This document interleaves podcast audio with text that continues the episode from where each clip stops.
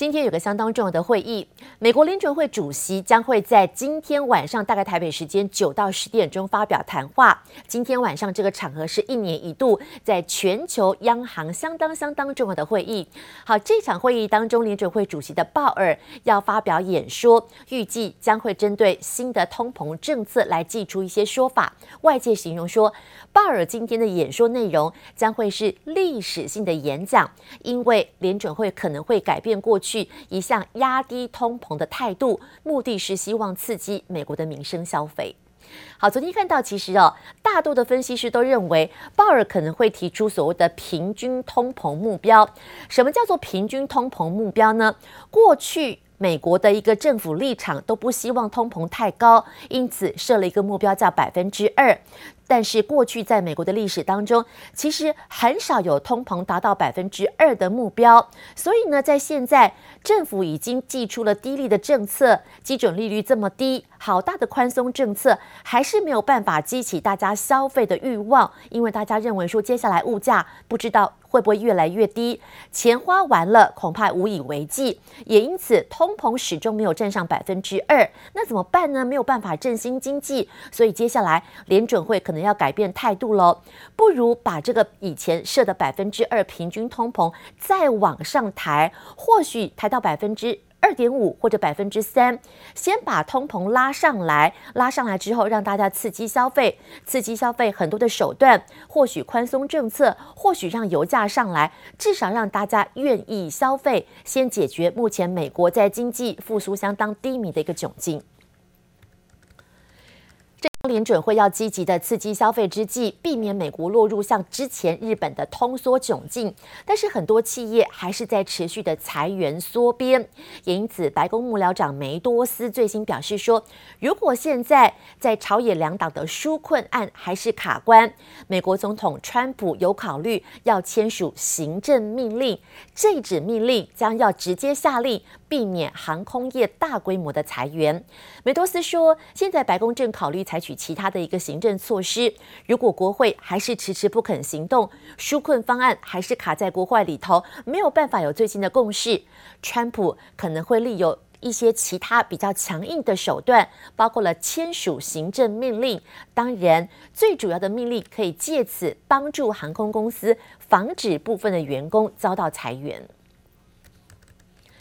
在 OECD 昨天发布了报告，指出哦，这场肺炎的疫情大流行，目前在三十七个成员国当中，第二季的总经济产出已经比第一季下滑了百分之九点八。下滑百分之九点八是什么的概念呢？这是一九六零年有记录这个此记录之下最大的跌幅。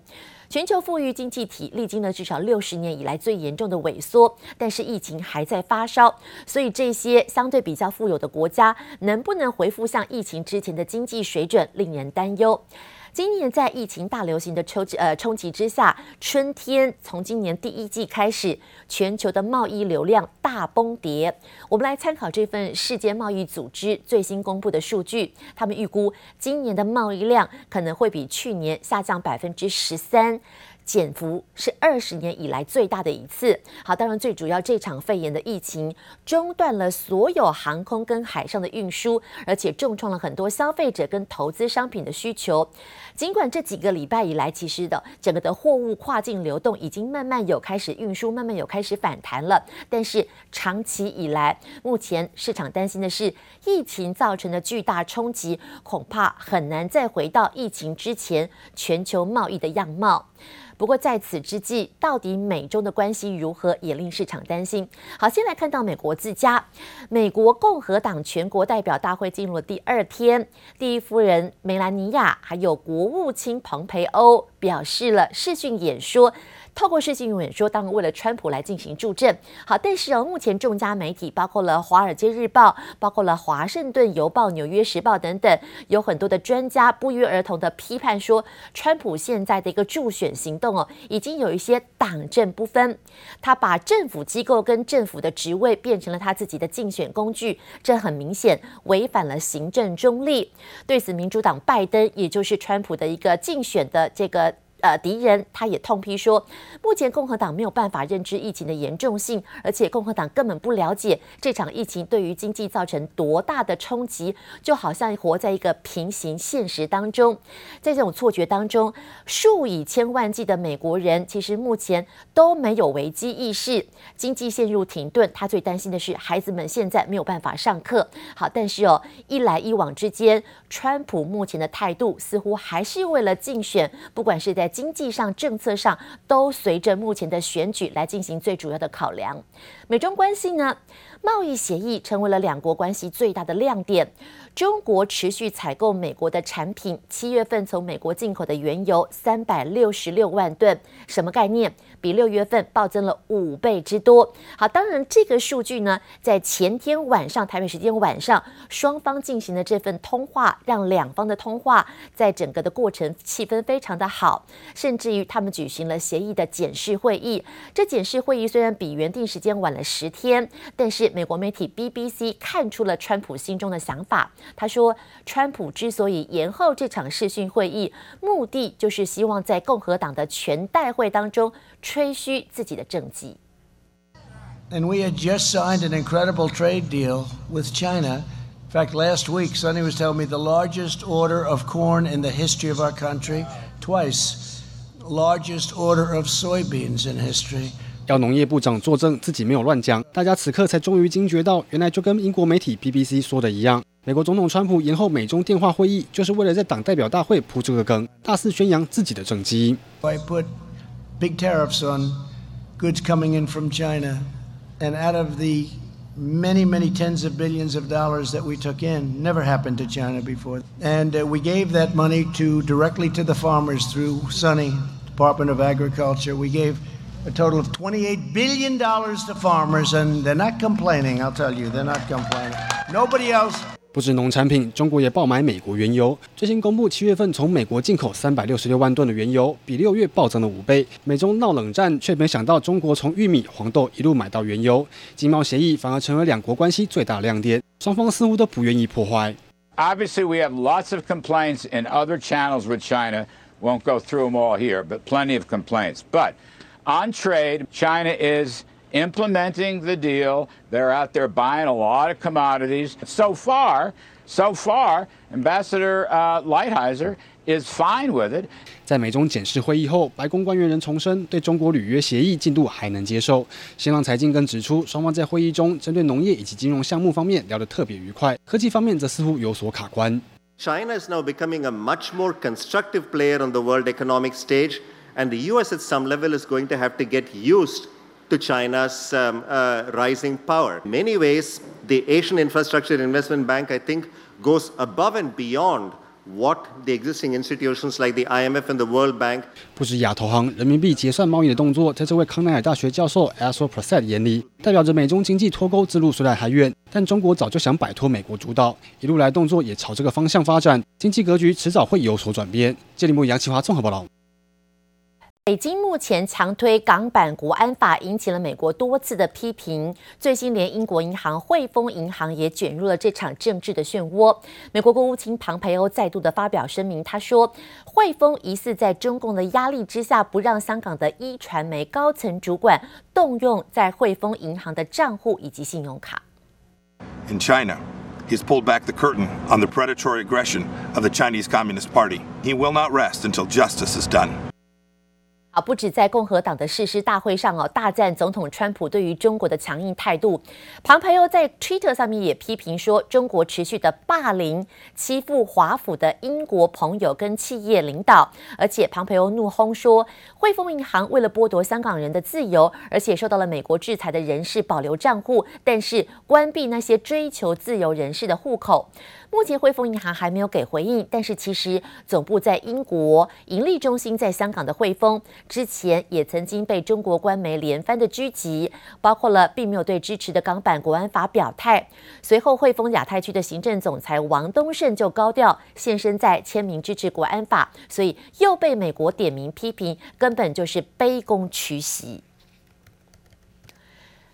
当中国海军在南海实施军演的同一时间，美国国务卿最新宣布说，对于协助中共在南海进行军事化设施的中国公民，要祭出了签证限制。同一时间，美国商务部也宣布，要对二十四家中方国家国有的企业，要把它加入出口管制的实体清单当中，也就是再出重手了。美国商务部跟国务院接连提出了制裁。商务部宣布，包含在香港上市有五家子公司：中国交通建设、中船重工集团、中国电子科技集团，很明显都是一些大型的国有企业，都被美国再次列入了实体的制裁清单当中。这些制裁什么呢？包括了禁止在美国贸易，或者是取得美国的技术。商务部指控说，因为这些企业协助中国在南海新建军事用的设施，使得中国从二零一三年开始在南海新建了七个面积相当于三千英亩的人事军事建筑。另外，美国国务卿庞培欧也说，现在将开始对于涉及中国在南海大规模造岛行径的中国籍人士，要寄出了签证限制措施，禁止他们入境美国，他们的直系亲属也可能受到同样的签证限制。南华早报今天最新报道说，有亲近中国解放军的消息人士表示，中国在昨天上午朝南海发射了两枚飞弹，其中一枚东风二十一 D 航母杀手反舰飞弹，借此希望对美国释出明确的警告。同一时间，中国外交部发言人赵立坚也针对了美国国防部长之前在《华尔街日报》批评解放军的言论，昨天进进行反驳。艾斯珀先生的有关言论毫无根据。这里我想对他提出一个忠告、两个事实、三个问题，希望艾斯珀先生能够仔细阅读中方发布的蓬佩奥涉华演讲的满嘴谎言与事实真相。自一九九零年以来，中国军队累计参加二十多项联合国维和行动。美国建国二百四十多年历史上，只有十六年没打过仗。第一，中国奉行防御性国防政策。中国共产党章程和中华人民共和国宪法都明确表明，中国坚持和平发展道路，反对霸权主义。美国能做出这样的政策宣示吗？美国国防部长艾斯培友之前在《华尔街日报》发表了一篇文章，这个文章标题叫做，五角大厦已经为中国做好准备。这个文当中中指控了解放军根本不是为国服务，而是听命于中国共产党，帮助实现野心，还要各国都一起来抵制北京。结果当然就引发了中国外交部的不满。另外，中国也曾经在前天表示说，有一架美国 U-2 的高空侦察机擅闯了解放军北部战区的实弹演袭进飞区，要美国立刻停止这种挑衅行为。随后呢，在昨天二十六号上午，就朝南海发射了两枚飞弹。消息人士表示说，中方的目的是强化的拒绝其他势力进入南海的能力，显然在向美国发出讯号。